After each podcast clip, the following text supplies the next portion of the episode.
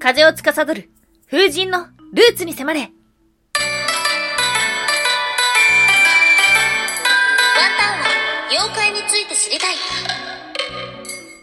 はい、空飛ぶワンタンです。ワンタンは妖怪について知りたいということで、この番組は普段キャラクター業界で働いているワンタンが、日本におけるめちゃくちゃ面白いキャラクター妖怪についてサクサクっと紹介している番組です。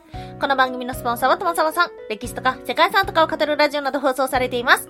詳細はツイッターにありますので、ぜひぜひ番組概要欄からチェックしてみてください。はい。2月ももう終わりますが、皆様いかがお過ごしでしょうか？ワンタンはとてもとてもとてもとても困っております。それが、花粉もうちょっと、鼻と喉がベーベーしてますね。今日は声がだいぶベーベーしてるのではないでしょうか。ではあるんですけども、今日はね、まあ、ワンタの気になる妖怪のお話をと思ってるんですが、この春といえばの妖怪でもあります。うん。まあ、あの、ちょっとね、忙しくなるとですね、この収録が、えー、もうこなすこなしてんなーって感じの内容になってしまってる時があると思うんですけども、まあ、月1ぐらいではね、時間をかけて調べてこようじゃないかということで、今日はですね、この妖怪のお話と思っております。それは、風神。はい。まあ、妖怪というか、神という名前がついてるので、神というか、というところではあるんですけども、まあ、ちょっとね、ふと春の妖怪を調べてたら、風神の名前が出てきたんですよね。っていうのもね、まあ、春っていうのは風の強い季節でもあるので、なので、まあ、その春といえば、の中に風神様がいらっしゃるそうです。うん。で、風神って、あの、実は世界中にいて、いろんな姿をしてるんですよね。あの、日本だけではなくて、まあ、ヨーロッパの方にもいるし、エジプトの方にもいるし、もう昔からいろんなところにいろんな風神様がいます。その中で日本の風神といえばどのような方なのかご存知でしょうか？はい、今日はですね、そんな日本の風神のルーツを考えていけたらと思っております。結構なボリュームになってきますので、皆様一緒についてえー、ついてきていただけたらと思っております。今日は4つに分けてお話をしていきましょう。まず1つ目、風を司る風神、死夏彦。そして2つ目、現行で活躍した風神はどこから来たの？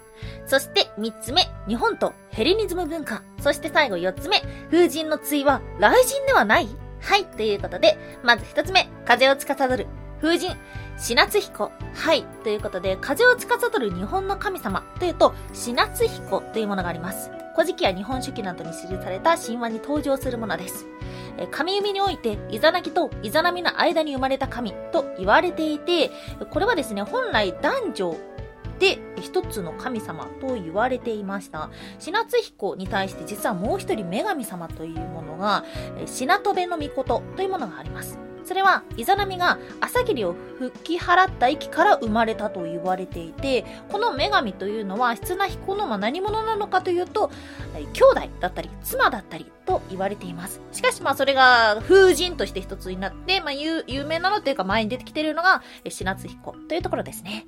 なので、まあ、分けてみると、シナツ彦は男、シナトベは女という風に祀ってるところもあるそうです。うん。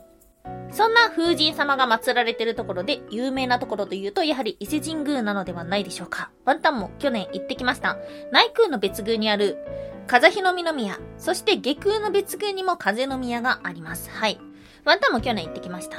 ということなので、日本の風神様というと、この室内彦が言われてるんですけども、それが現代に至るまでどのように姿を変えていったのか、今の風神様のイメージというのはどこから来たのか、はい。ということで今日の二つ目。現行で活躍した風神はどこから来たの？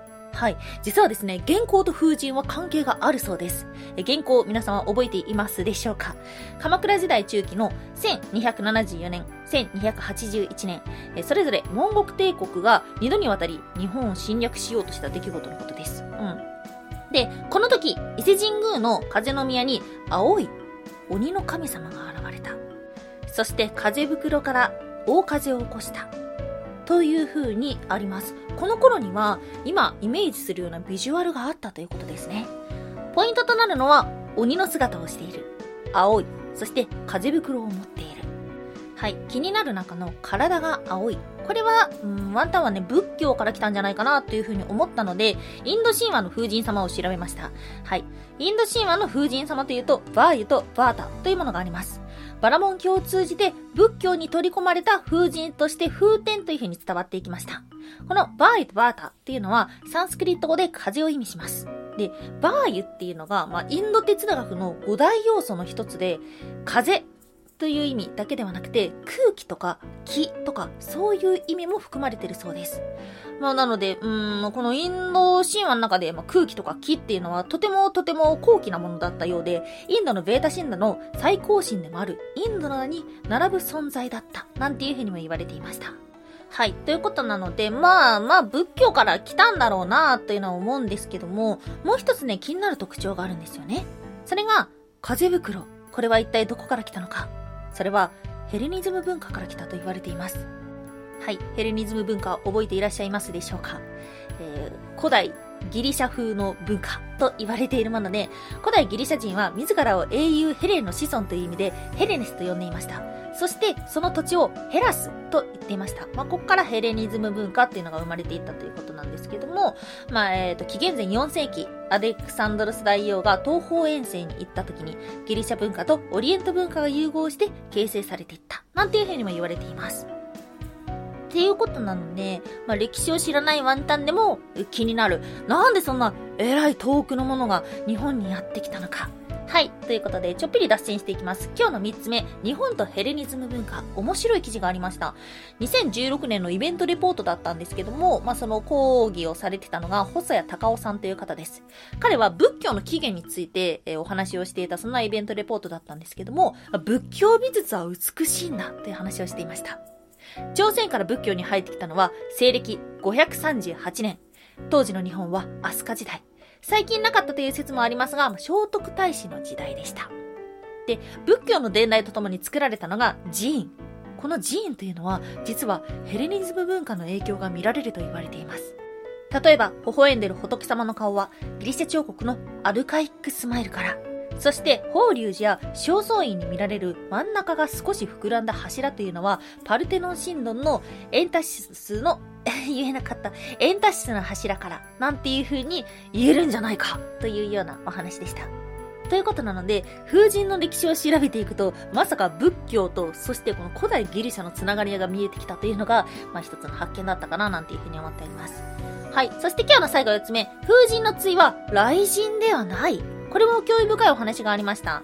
えー、っとですね、まあ、日本では風神、雷神というイメージがあると思います。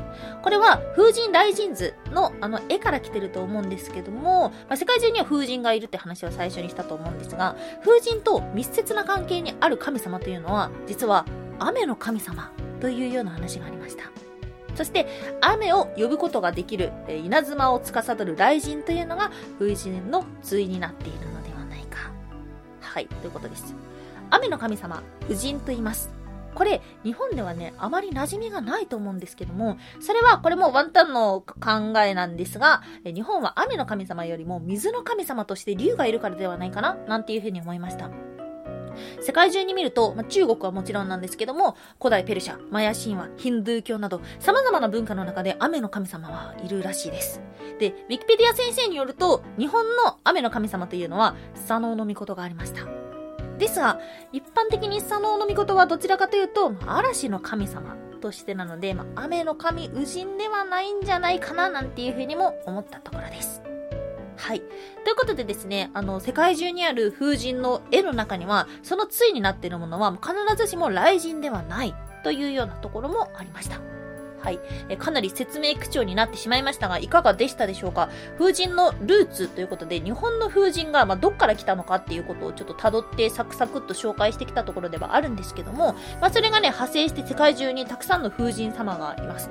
日本の風神様の姿っていうのは、あの、実際に見ていただきたいですね。そのヘレニズム文化のそちらの方の風神と姿がとても似てるということだったので、この古代、えー、現行の時代なんで、鎌倉時代頃に一体誰がどのように風神様を持ってきたのかっていうのがとても気になるようなエピソードです。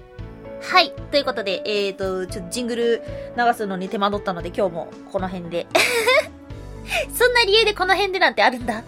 はい。ということでお聞きいただきましてありがとうございました。またね、いつか雷神の話もしてみたいし、風神の話の中でちょっとワンタンはエジプトの方の風神様は気になったので、それも調べてみたいなと思いました。一体これは何の番組、何のチャンネルなのでしょうか？はい。もし知ってる風神エピソードがあったら教えてください。今日もお聞きいただきましてありがとうございました。以上、空飛ぶワンタンでした。